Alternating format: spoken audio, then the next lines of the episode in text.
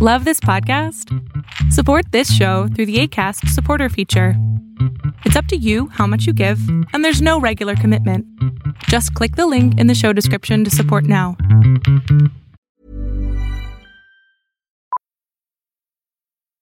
Millions of people have lost weight with personalized plans from Noom, like Evan, who can't stand salads and still lost 50 pounds. Salads, generally, for most people, are the easy button, right? For me, that wasn't an option. I never really was a salad guy. That's just not who I am. But Noom worked for me. Get your personalized plan today at Noom.com. Real Noom user compensated to provide their story. In four weeks, the typical Noom user can expect to lose one to two pounds per week. Individual results may vary. Ryan Reynolds here from Mint Mobile. With the price of just about everything going up during inflation, we thought we'd bring our prices down. So to help us, we brought in a reverse auctioneer, which is apparently a thing. Mint Mobile unlimited premium wireless. Ready to get 30, 30, bit to get 30, bit to get 20, 20, 20, bit to get 20, 20, bit to get 15, 15, 15, 15 just 15 bucks a month. So, Give it a try at mintmobile.com slash switch. $45 upfront for three months plus taxes and fees. Promo rate for new customers for limited time. Unlimited more than 40 gigabytes per month. Slows. Full terms at mintmobile.com.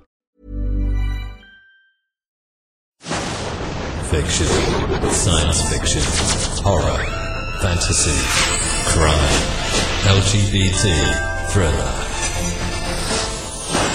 You have now entered the House of Mystery with your hosts, Eric Shapiro, David North Martino, John Copenhaver, and Al Warren.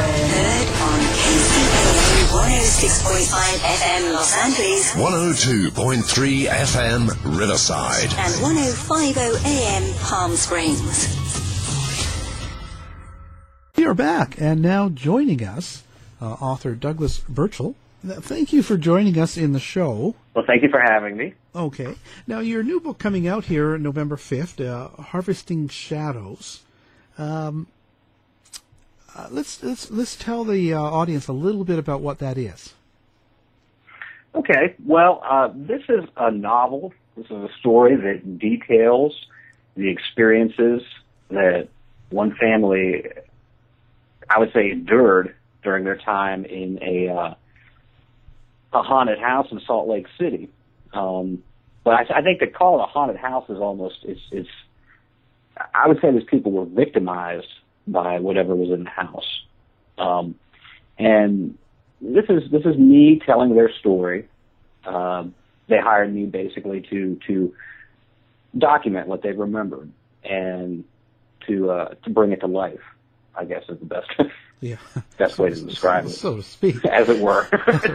and so, so uh, let's let's start with you now. Tell us a little bit about you. Um, where did uh, Douglas start? How did you get into uh, this, and how did they find you to uh, to write this or to talk about this?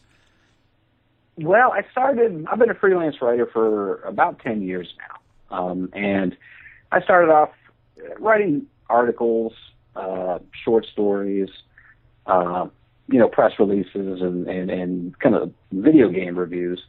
Um, I ended up working for Frogwares game development studio for about, I'd say, five or six years. Uh, all telecommute. They're a Ukrainian-based company, and when the civil war in Ukraine happened, or the Russians invaded, you know, however you want to look at it, uh, that was kind of the end of that. So I, I bummed around for a bit until my wife said, "You got to start doing something, or you're gonna go crazy." um, and I thought, yeah, yeah, you're right. Um, I can pretty much do whatever I want now, and I've always had, always had an interest in the paranormal ever since I was a child. Um, and and oddly enough, I just started, you know, googling and checking the job boards on the off chance that somebody was looking for somebody to to tell their story. It was really weird, and I happened upon uh, April had posted a you know a job post on uh, Elance, and I checked it out, and I thought you know I'm I'm going to try this one. I'm going to go for it. And I ended up coming in, coming in at the uh, the tail end. She was down to like the last three writers that she was going to choose. Um, they're all uh, like very technical, very good writers. and I told her, I said, I'm going to come at this. I'm going to basically frame this in the form that I would I would write my fiction. And I guess it really struck a chord with her family uh, because I tried to put myself in their shoes, you know, and and understand, you know, their, their situation. So I submitted my writing sample, and it ended up being the one they went with. And uh, it was pretty much a wild ride from there. Right. So now you say you uh, sort of had a belief in paranormal since you were young. Uh, did you Mhm. have any actual experiences, or did you just sort of find it interesting? Um, both. I'd always found it interesting, and I, I, I I've seen things. You know what I mean? Um, like the the most memorable one that sticks out in my memory is a is a large shadow entity. One night as I was driving home, and you hear people talk about these things when you read other people's experiences about something being so dark it, it absorbs the ambient light. And this thing was so dark it absorbed the light of my headlights. I mean, I'd come to a dead stop in the street, and this thing slowly just passed, floated right in front of me. Had to be at least eight feet tall. Um, and it, it was so unreal that I mean, that was from that moment I started reading uh, authors like John Keel, you know, Jacques Vallée, um, Barry Taff, some guys who are who are like kind of exploring other avenues other than the traditional, you know, because it didn't look like a ghost to me, it didn't look like a demon, but it was definitely some kind of thing that was out of place. Um, and and that was probably about I'd say 15 years ago. That's when I started looking into some of this stuff a little more seriously. Right. So now this story here, um, when when you first got it, like when you were first being told about it, um, I, I- so you know we we we hear a lot of stories, uh, you know, in pop culture and around the world now about Sure. hauntings and paranormal and all that. It's just going on, right? Um, Right. h- how did you how did you say decipher or did you how did you come to the point where you thought this was real like was was there a turning point i mean because you know i there's i i get Yeah. them all i get hundreds a day and Sure, and, and sure. th- there has to be a point when you're reading and you're kind of going oh, okay well maybe not Yeah. you know, uh, uh, where no, did at, it turn At, at first, uh, honestly, at first I was convinced they were lying to me, and I, we, we've had this discussion, April and Matt and I, I and because there was a point where they actually asked me, you know, like, do do you believe this? Do you believe what we're telling you? And uh, in the beginning, like I said, I, I I thought they had to be lying, they had to be making this up, or maybe you know they were all sharing some kind of delusion. But then I started interviewing the other folks that had been involved in this, like the uh, the paranormal researcher and uh, the clairvoyant. I started looking up the real estate records and uh, you know finding obituaries and stuff. And I, I started to say, well, you know, if if they had made this up, it's been ten years. You know, they could have written a book three times over. They wouldn't need me to tell the story. So things started clicking into place, and and there were some other things that began to happen as I was working on this story. As I got deeper and deeper into it, um, I, I would begin. I'd be interviewing April or Matt on the phone, and um, you know, my brother lives out in Seattle, and I talk to him quite a bit on the phone too. Um, he lives out in Washington State, and I get no interference. You know what I mean? Like they don't even live that far out, and, and I was getting I don't know if it was interference or what it was, but these these screaming animalistic voices that started to mask their voices to the point where I couldn't even understand what they were saying anymore, and I had to tell them to stop. And that happened a few times. Um, and and you know, I got to the point where I started to worry, like, is, is this a safe project to actually be working on? Because it seems to be still somewhat active, and, and or there's something connected to the story, or, or it's getting into my head somehow. Um, and you know, one night I was was up late and I was worrying about this kind of stuff out on the back porch, and, and I was just thinking, like, what if something like this came after my family? What would I be able to do? And it was really weird, almost like as if an answer. There was like three bright blue flashes of light that seemed to come out of nowhere and lit up the backyard, just like it was the middle of the day. and like all of a sudden, you know when people say that, uh, all of a sudden I had that feeling I wasn't alone. You know what I mean? Like I had that feeling, and I was like, okay, all right. So either this, you know, appears to all be real, or I'm stressing myself out, or it's a product of my overactive imagination. Yeah. At any rate, I decided, you know, I had to keep the story at arm's length. I believe, you know, what they told me. Um, Okay. Yeah. and yeah, yeah, and then I guess I mean, yeah. I mean, it's a you know, I just there's there, there's always that point, right? Because I mean, you get a lot Oh, of sure, sure. You know, um, so now this is in Salt Lake City, um, Mm-hmm. and um, is it in the actual city or in the suburbs? It's it's in a place called the Avenues, which is right. It's not far from downtown Salt Lake City, um, and it's where some of the oldest houses in Salt Lake are, uh, where some of the, the the original settlers, you know, began to build their, you know, the more wealthy ones began to build their mansions, uh, and you know, from what I'm told, there's just about uh, they, they they say just about every old house up there has some kind of activity, and there's some speculation that maybe the entire area is a nexus of some kind. Maybe you know, like uh, if you believe in ley lines, that that one maybe runs through that particular area.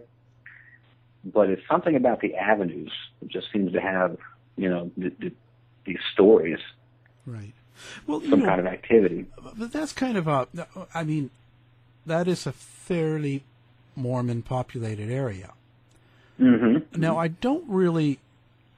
I, I you know I have some Mormon in my background, but there's Mhm. not really a belief in um, afterlife per se like that, where there's ghosts and hauntings. So, Mhm. uh, d- d- does that affect them in the community itself? Like, like you know what I'm saying? If you're in the middle of a, you know, a, a, a district that's got you know a fairly popular type of, you know, uh, whatever it is, it's a Mormon Mhm. religion or any other type of thing, and you're kind of talking out of turn, so to speak. You're saying, well, this is. Uh, did that, did, did that Well- put pressure on them? Is what I'm sort, sort of saying. Like, if you're, uh, like, how do their neighbors feel? Now, the interesting thing about the avenues is, you know, it started out very Mormon, um, but it became, by the time Matt and April were living there, it was a bit more, I don't know what we use, bohemian, I guess. Yeah, okay. You know, it wasn't unusual to see people drinking wine, you know, on, on a Sunday morning on their porch. Right. Uh, the missionaries didn't really go up that way uh, because I think it, it had kind of become home to a new crowd. Um, in fact, there's a Masonic temple up around there, as I recall from what they were telling me. Um, but it's, yeah, the- they're, as far as uh, you know, the Mormon population, um, some of the things in the in the book, you know, like uh, in, in April's early life, you see like you know the bishop laying hands on her, um, but they they didn't they didn't really go that direction as far as like seeking uh, too much help, you know, towards the end of this from from the Mormon community. Right. No, I was just wondering because I know what it's like, and I was just wondering if it put a pressure on them to to behave a certain way. You know, uh, I like- see. Right, right. Well, I know, and you know, April's mother was very concerned about what the way they were living their lives uh, at that point because of what was going on in the house. Um, so yeah, they, they, there was some pressure, um, at least from you know the family angle. But um, Right. yeah, community wise, I think they both worked so much that they didn't have a, a real good chance to get to, to know their neighbors that well until you know they started going around and asking questions.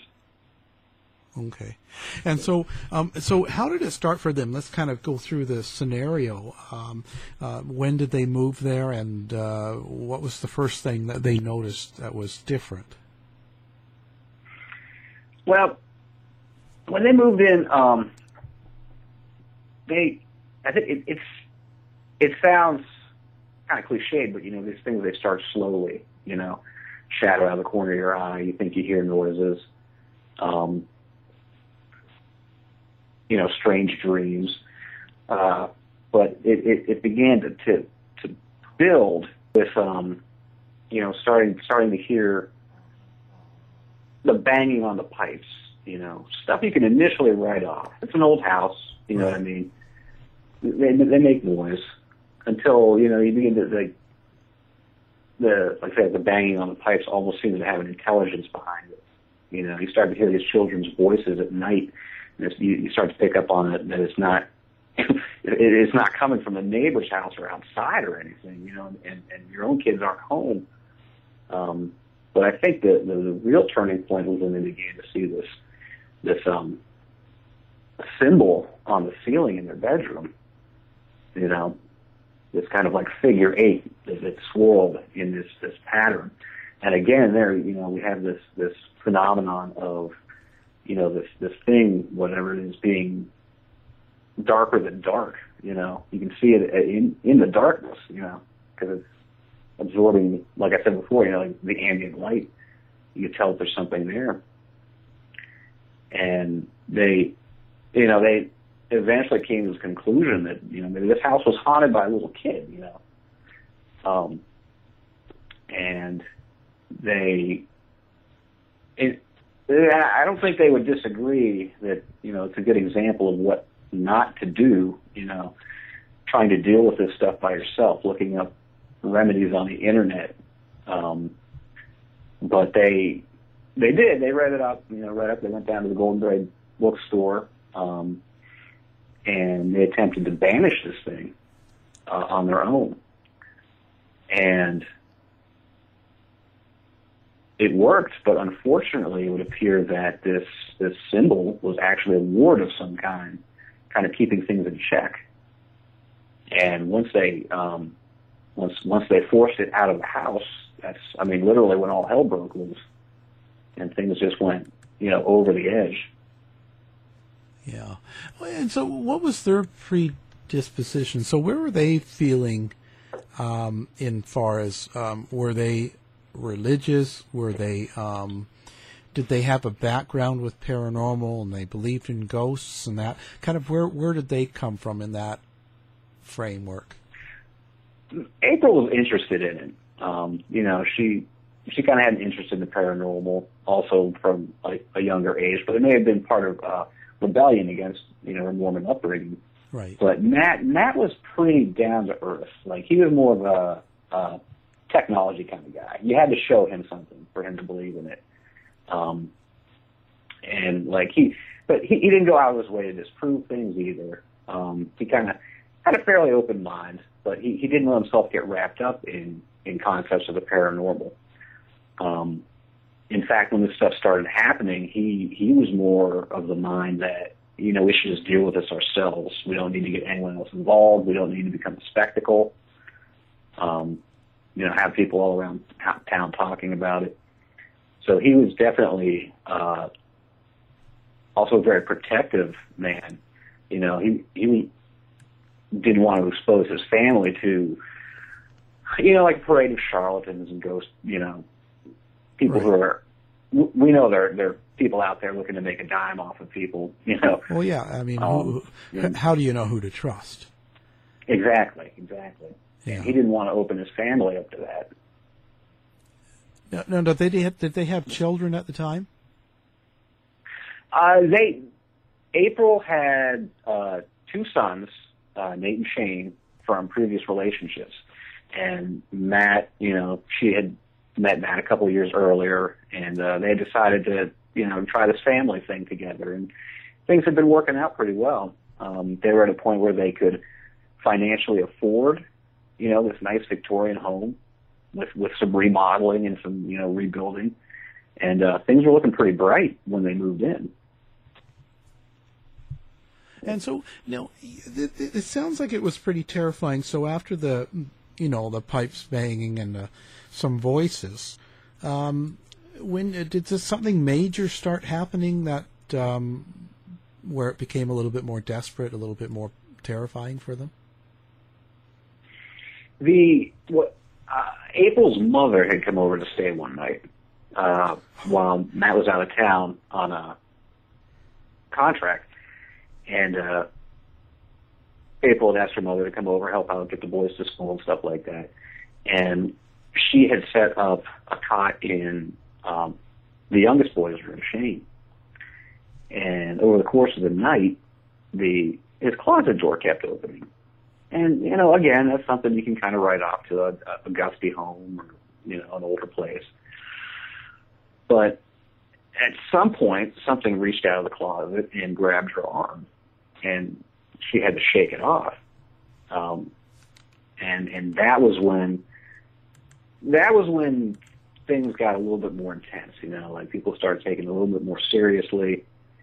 That was what you know. Not long after that, they started to notice that, that symbol, um, and and and the, the questions that m- the possibility that you know, maybe somebody was going to get hurt if we don't do something about this.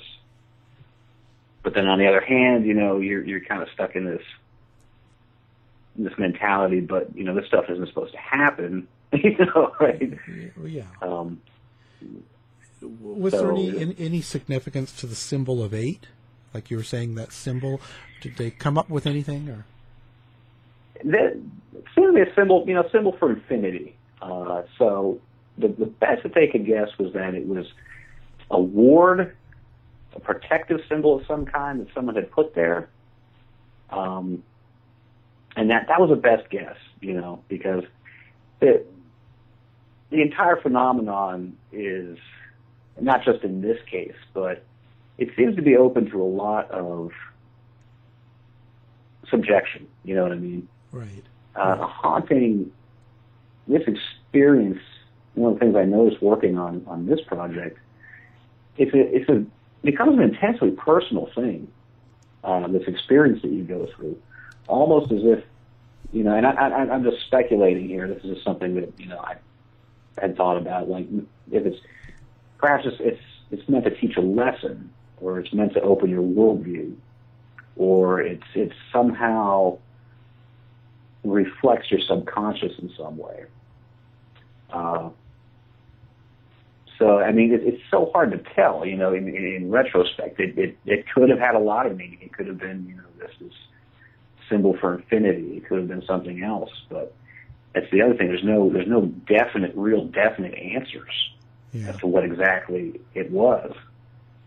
No, no. I noticed now your name, Harvesting Shadows. Where did that come from? actually April came up with that. We were kicking around some ideas and, and kind of brainstorming different ideas, and um, harvesting shadows seemed to just actually just hit the nail right on the head uh, as far as what had happened in this house. You know, concerning what they believed the, the, the source of this haunting had been, um, which was you know this this family of polygamists that had lived there in the 30s um, and was led by, you know, this this um, this man William, who was just very vile and and cruel, cruel man. And it, it seemed like that's what he had done there. He had he had you know he had kind of like planted misery, and now you know it was time people were harvesting the shadows that had been left behind by his uh, abuse of his own family. Family of polygamists. um, uh, so, uh, how did they determine that? Was this just sort of research, or was there? Did, you said you mentioned clairvoyant earlier. Did did they? Yeah. Did they bring something like that in, or a medium? Mm-hmm. hmm She, they they had had so many come through the house, um, and you know they they just seemed to be making it up as they went along. Uh, but one in particular, Debbie, seemed to home in on what they had experienced already. And when she toured the house, you know, she told them that's what she saw. She saw this this family of polygamists, um, and other relations that that they had brought into the house, um, and that this this man was very abusive towards his children, towards other people's children, towards his own wives, and that was the the general feel that they got. This guy seemed to have a lot of power, and I guess at the time in the 30s, the polygamist, some polygamist families, I know it, it had been outlawed by the church state well before that, but some of them almost operated like organized crime families, as I understand it. And so it would it would seem that what she saw uh, seemed to you know fit the bill for what was going on here. Um, and but again, the phenomenon, you know, like uh, my own personal point of view, um, I believe something happened in that house. You know, there, and even amongst the other people who experienced it, you know, there's there's some some question as to what the nature of the phenomenon actually is. Does it pick up on what you expect it to be? Or does it feed you what it is, you know, and, and then you pick up on these elements? There, there again, that's another you know, big mystery of it. Um, yeah. Uh, you know, so they, they must have researched it some uh, as well.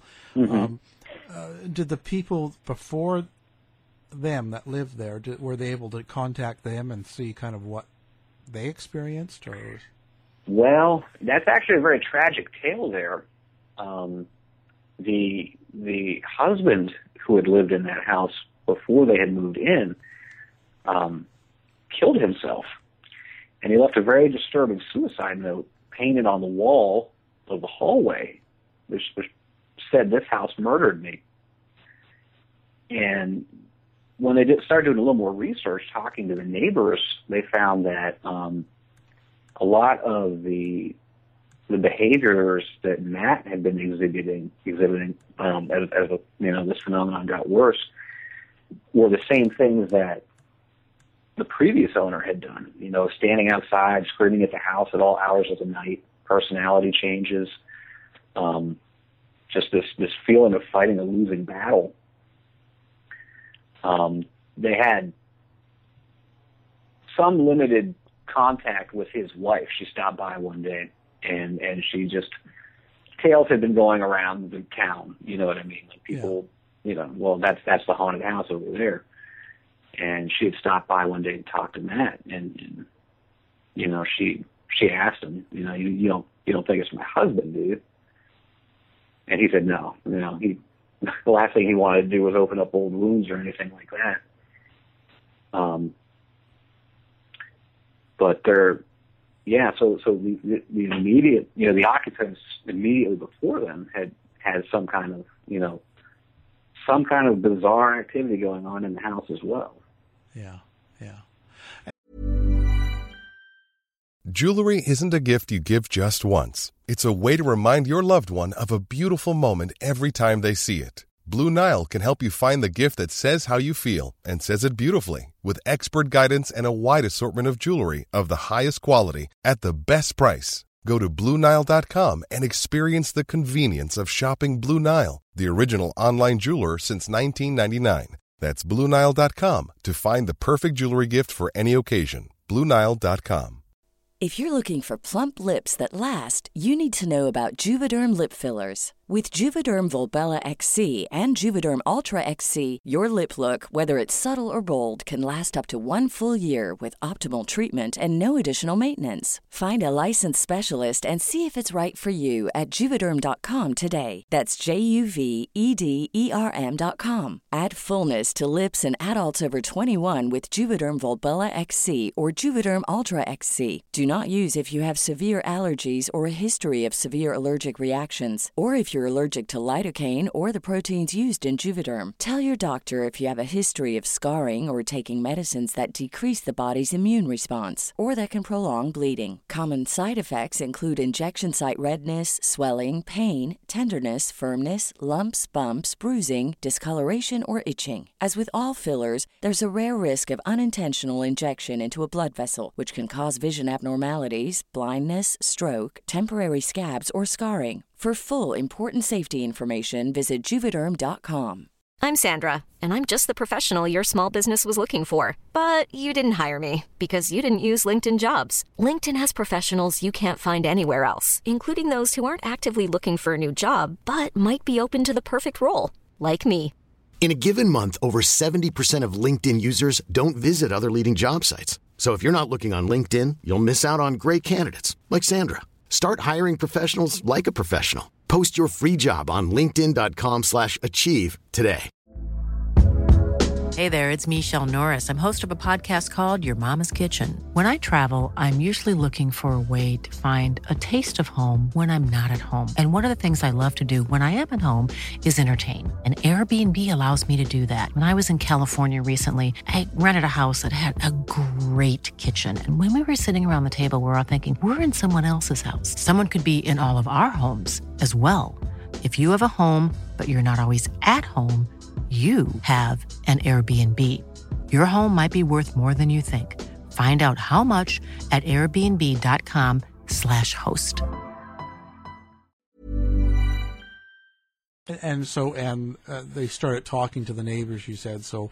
Now, Mm-hmm. have have the neighbors found anything unusual about the house or about their own house in the same area? Not too much in, in, in, in a lot of the houses in the area. Now, when the paranormal researchers were uh, in Matt Naples' house for a while, they um, an interesting side story. They got a visit from uh, one of the guys at the Masonic Temple one night, and the guy came had come down and he was he was asking like, "You guys are the ghost researchers, you know?" And they were just kind of like telling him a little bit about what was going on, and, and he said, "You got to come up to the temple sometime and see what's going on." so that would lead you to believe that there's something else going on up there as well. And and so now, now this has kind of gotten into where you say now there's aspects of violence throughout this. Um, what were some of the violent things that happened in the house after the initial little things that were happening?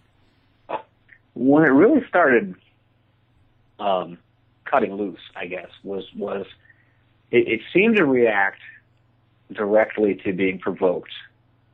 Um, there were a couple instances where uh, Matt would would was challenging one of these entities that he had seen repeatedly, and, and it was kind of like these. Uh, you hear a lot about these these shadow people, the Hat Man, and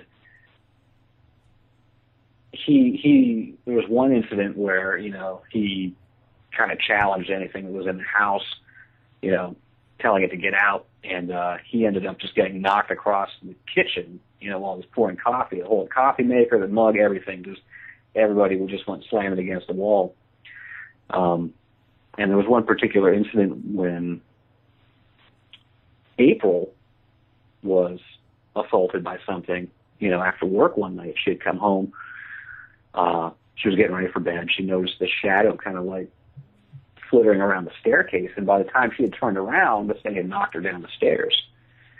And these particular entities seemed to have uh, an ability. I don't know if it's a need, um, but but they, they seem to drain people's strength. You know what I mean? Yeah. Um, and, and and like I said, that's another that's another like wild card there. You know, I don't know if it like I said if it was a need or if it was just like a dominance kind of thing. But um so there were there were a couple incidents where you know the the the phenomenon was becoming more and more violent. And it, it's probably important to note, at least from from my perspective, that the the more afraid they became, the more violent it became, uh, the stronger it seemed to become. Um, till it was it was you know the shadows would be reaching out and, and strangling April uh, in a couple incidences, slamming the bed around. Um, their youngest son, they believe that at, at one point was um, was was strangled by one of these these entities as well, and it, it, it all seems to be this kind of snowball effect. You know, the more afraid you become of it, the more powerful it becomes, the more dangerous it becomes. So I don't know if there's, I'm sure there's clues in there somewhere. You know what I mean? Yeah, yeah. And so, so did it come to a point where they had to escape the house or leave it, or uh, did it resolve eventually?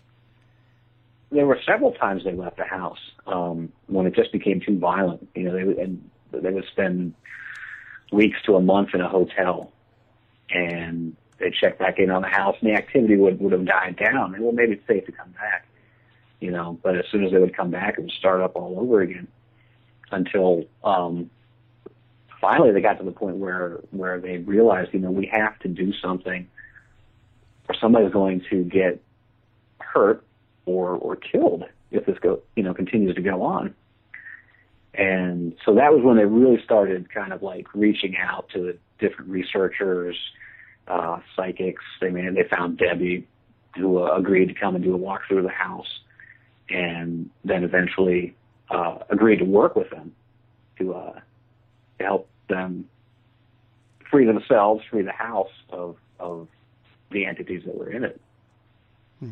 Now that did that eventually happen, or are they still in the house? Is it everything's kind of no? resolved? They, It's been about ten years they moved out of the house. They um, Debbie came and did a cleansing with Matt and April and some of their family members and friends. Uh, but they were still they were a little nervous. They held on to the house for for a year before they sold it, just to make sure that that it was safe to uh, you know to do so. Um, and they, they they checked up on the house too uh, in the years that have passed Yeah. to to see what kind of you know if there's continuing activity or you know if it's died down. And you know I think thanks to Debbie's efforts, the the activity has died down. There's still some stuff going on there, uh, but the really interesting thing that they told me is that it, it this this activity only seems to flare up when a family with children moves in. Like right now, there's an elderly couple living there who basically haven't experienced anything at all. Um, if you go back through the, the, the sales records, you know, it's like eh, any any family that, that moves in there that has children, they don't last more than like three or four months before they sell the place and and clear out. And so it seems like this whatever was in that house is, is somehow somewhat focused on on children, you know. Yeah, yeah, and and so now it looks like um, what uh, Discovery Channel did um, a little um, document on this uh, uh, for a haunting in that. Um, Oh, yeah, yeah. and did it air and everything on on on their show? It it aired, yeah, and I, I watched it. That was one of the, the stipulations for it to take the project was they wanted me to watch it 1st And um, I gotta say, I love a haunting. Uh, even though you know it's it's it's fine for what it is. It's a one hour prime time, you know, um, battle of good versus evil with a clean wrap up at the end. Yeah. You, you know, and and that's there's only so much you can do with that format. Right. And I think one of the things Matt and April wanted to do was to to dig a little bit deeper into their personal experiences, um, because all these shows, you know, the things we see on on TV and we read, and they they don't show you the the trauma left behind by these experiences. You know, it's easy to it's easy to watch something and just say, "Oh, it's, there's some spooky ghosts," you know, in this house, but you don't really understand the mental and physical toll this takes on people. Um, I mean, the, the, the, the Discovery documentary was was almost ten years ago, and after that, Matt and April, um, they didn't really want to talk about it, you know, because they, they felt that they might be, you know, ridiculed or further scrutinized, um, and not taken seriously. And it, it, it took a while to, to, to get some of the folks to talk about their experiences. And I can understand why. You know, some of them didn't want to talk about it. Some of the people that I, I reached out to the um, the uh, wife, the husband and wife that had lived there before Matt and April, and she didn't want to talk about it, and I respect that and understand it. And uh, even Matt was a little hesitant in the beginning, and I told him, you know, I, mean, I made it pretty clear to both of them that I'm not. My job is to tell your story in the best way possible, and I want to make it as entertaining as possible. I'm not going to judge you. I'm not going to try and verify whether this is true or not, even though I had to but by the end of it for my own sanity. You know what I mean? Yeah. Um, and and I think that that helped that helped a good bit. And uh, one of the interesting things is, is April kind of confided in me, you know, halfway through the project that one of the reasons that she was choosing to to do this now was um it was kind of cathartic, kind of therapeutic you know, to get Matt to talk about it again, to get everybody to talk about it again, get it out, not keep it repressed.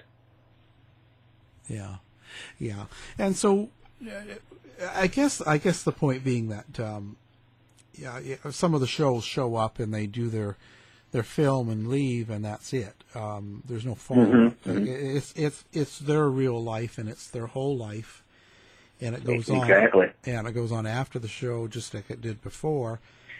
Yeah, and yep. that, that, that is something that's missing. That's something that um, mm-hmm. None of the shows really do, I guess. Um, yeah, uh, it's not it's not the quick entertainment, but so. Uh, right, you know, it's you know. it's not as clean as they they kind of portray it to be. Yeah, yeah. Um, well, I, I guess that you got you can see it from that side, but it's it's a very good point you bring up that um, uh, it's become I think where people just sort of watch the shows, uh, go oh my Mm-hmm. god that's really cool, and it's just out of their brain, and then the next show comes on about the same thing, and Sure, they watch sure. that. So they're not Mhm. really thinking about the people involved. They're almost characters on a show.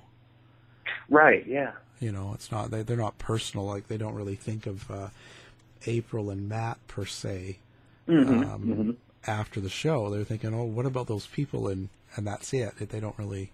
So yeah, it's kind of a yeah. It, that's one of the things I wanted to capture in the book was, um, you know, their feelings. You know, what, what what are they feeling while this is going on? What are they thinking about? You know what I mean? Um, and and and bring some some real personality, you know, to the tale. Yeah. No, did you come up with kind of a, an, uh, um, a- an ideology? Did you come up with some sort of a um, frame on this, as in what you could call it? Like, um, you know, there's so many expressions out there from demon to to poltergeist to you know, like there's a thousand of them, and there's movies and there's people, Mhm, you know, mhm. vampires and everything's going on. Um, did you come up Well- with something that you thought? for a long time now, I guess. You know, I mentioned like like John Keel and, and some of those, you know, um, I guess less traditional thinkers in, in the realm of the paranormal these days. Uh, personally, I, I think that there's something that we don't understand yet, and I, I, like I said, I'm no expert on this. These are just you know my own concepts whatever was in this house was was reacting to what it was picking up from Matt and April's subconscious, or maybe they were projecting it out. You know what I mean? Yeah. Um, I think there's a lot about the human mind we don't understand yet, or you know that it, or there's something in the environment and it, it picked up on it and amplified it and it fed it back. But then again, it whatever it is appeared to have a sentience to it, an intelligence. Um, that was one of the, you know, I actually asked that question to uh, Jeremy Spencer, one of the researchers who was in there, and, and I, I said, "Do you, did you, do you think these were ghosts or demons, or was this some kind of higher intelligence, like almost playing a game, or was it some kind of like projected thought form?" And he, his his response was great because he said, um, "All of the above, maybe." the, the phenomenon is so slippery. When you think you got it pegged down, it, it's almost like it becomes something else. Yeah. You know. Well, I, I, you know, being in the business, I find it very hard to uh, be positive about anything. And I don't mean that in a up way. Just that when people are, Mhm. you know, they're calling a poltergeist this, and then they're calling it something else. And Sure. you know, everybody Right. I talk to, they have different definitions and descriptions, and Yeah. and so much of it is a- religious based, and some of it's not. Mhm. And I I don't know where to go with any of it. You know, really. It's I'm a big proponent of uh, you know the, the whole high strangeness theory that it's all interrelated, maybe, you know, but we don't have. You know, there's so many different camps of study. You've got ghost hunters, Bigfoot hunters, UFO hunters, um, but they don't communicate with each other. They don't look at the, the overlap. You know what I mean? In some of these cases, Yeah. where in a lot of poltergeist activity, you also have lights in the sky and vice versa. Um, a lot of these haunted houses, people have seen strange cryptids around them as well. Um, so I, I think that maybe maybe in time science is going to is going to bring us something new. You know what I mean? Yeah. Um, you know, we've got these these fields of cognitive psychology and quantum mechanics, um, and and that that uh, maybe they're going to show us something someday. You know, and we can we can be oh yeah, you know, so that's what causes that. And but it's all it's, it's speculation too. You know what I mean? Like it, the the only real way to get someone to believe in these kind of things, I guess, is for them to see it themselves. You know, especially in this day and age when you give me 15 minutes in the internet and I can create, you know, any kind of ghost footage or EVP or, or you know. Yeah. Oh yeah. No. It's easy to do and it's cheap nowadays. So Sure. I mean, just just ride through Facebook for 20 minutes and and you've seen everything. Yeah, I, I actually I will say uh, most of it is just kind of you know to rile people or upset them. Oh, sure. But it's sure. pretty amazing how creative some of these people are. Like they they can really Oh, yeah. put together some stuff that's like wow, you know you you've got talent, but it's too bad it's Mhm, just mhm. this little. You got to wonder if they're Yeah. maybe doing a special effects reel for Hollywood. yeah, some of it's really good, and you think, wow, it's just Yeah. too bad it's a little Facebook article and you're trying to piss off someone. But it's pretty, Sure, yeah. it's, it's pretty clever. Some of it's amazing. I'm thrilled um, at what people do. I'm I'm glad of it. Um, but um, Hmm. again, it makes it even more difficult to decide what's real. Um, Yeah, and I think that's why uh, you know a healthy dose of skepticism is also very valuable. You know what I mean? Yeah. Like we need the believers and the skeptics. Yeah. It, it, we need both just to you know Well, system of checks and balances. And I think it's like a lot of things. It's it, it's hard to, but it's better to be not emotional um, Mhm, when you're analyzing these things. Just like when you talk politics or uh, religion or anything Oh, sure, like that. sure. If, if it's the ones that are real emotional that just um, no longer listen and just scream out their thought, so nothing really Right, changes. right. You know, you're not going to change anything. So uh, it's the same thing with this. I think that um, it's it's hard for them. For instance, Matt and April, of course, because they're involved. So emotions are you're Mhm, there. mhm, sure. But, Yeah. Uh, from the outside, um, you got to try and not be as involved that way. And that so that's. Uh, Mhm. I mean, I you know that's. But again, who knows? I'm just throwing my own two cents in. Um, so now, so the family's all happy now. I mean, or Yeah, moved yeah, on they're- and hmm resolved. Yeah, they've gotten their lives back together, and and you know they've moved on, and you know things seem to be quiet now.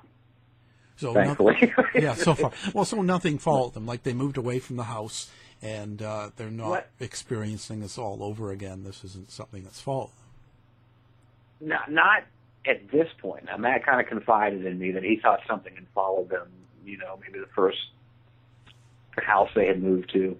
But at this point, everything's quiet and, and, and you know, safe. I think it might be the most important part. Yeah.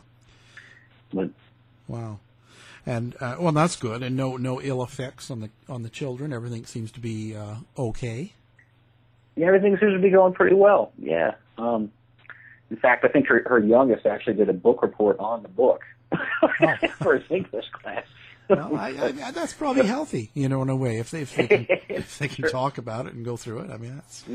Um, so now, has this changed what you're going to do in the future? Now, I, now when this book comes out and uh, you're doing, are you going to continue doing this type type of research and writing, or do you is it kind of sw- swung you that way, or?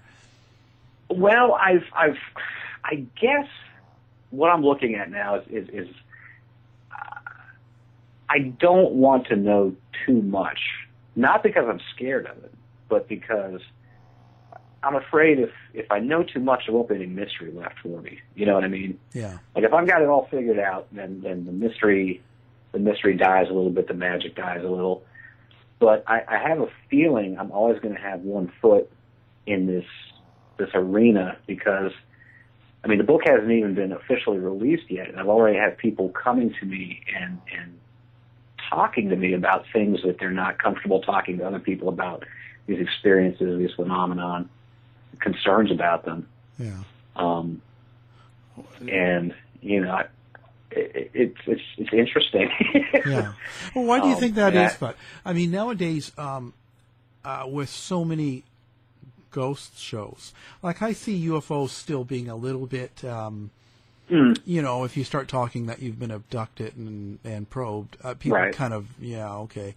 But when you're Right. but the ghosts are have been accepted pretty. Um, Pretty mainstream, really, uh, haunted Mhm. and ghosts and all that stuff. So, why do you think people are still really um, scared to talk about it? In that, like, for instance, with them, why why is it sort of um, it doesn't fit into it doesn't fit into their reality. It doesn't fit into their paradigm. You know what I mean? Yeah. And the problem with our society is if you talk too loudly about it, you get slammed down. You know, you you, you people start looking at you like, oh, okay, what's wrong with you? You know, yeah. um, as opposed to, well, maybe, you know, maybe something strange is going on. And I think the other thing is that maybe our definitions are a little bit too strict as well. You know what I mean? Like we say haunting, we say ghost. Therefore, you know, in, in popular culture and mass media, it must be the spirit of a dead person or it must be a, a demon or something. You know what I mean? Yeah. We're, that we're afraid to to open those definitions up a little bit and say, well, maybe it's it's it's something else that we haven't considered yet. You know, um, you know, maybe maybe it's a glimpse into another reality. Maybe it's a glimpse back through time. You know, maybe it's, it's uh, another dimension. Um, maybe it's none of those things. Like I said, maybe it's something that we don't even you know comprehend yet. Yeah. But there's there's a lot of there's a lot of uh, restrictions on on how far you can take it. It's fine as entertainment, you know, like you said, and the ghost hunter shows and everything.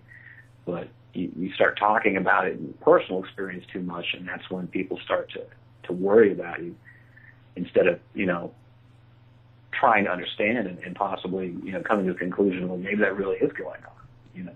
Yeah, yeah. But there again, we go back to the whole thing. It's like you can't get someone to believe until they see it, until they experience it. You know. Yeah, yeah, yeah. If it's not in their own personal world, they they might not understand it. It just uh, Mhm. just finds it. It just seems a little bit strange that it's something that's fairly mainstream, but yet at the same time, it still induces the fear to talk about it, and that's um, you know that's too bad. You know. Yeah, it's uh, what did I read? Um, there's a, there's there's an old quote. I can't remember who said it, but uh, it goes something along the lines of, "Everybody wants to hear the ghost story, but nobody wants to see the ghost." Yeah. You know, nobody, nobody wants to be the one in the ghost story. Yeah, yeah. I mean, you know, it's. Uh, I think what happens is you have to question then um, if someone tells you that they're having a, an experience in their house or at work with a haunting, mhm. then you have to challenge your own beliefs. Then Sure, sure. I think that might be an issue as Definitely. well, right? Because then I have to kind of go, well, this person, do I believe them? Are they nuts? Or have Mhm. what I thought about ghosts and whatever God, religion is wrong?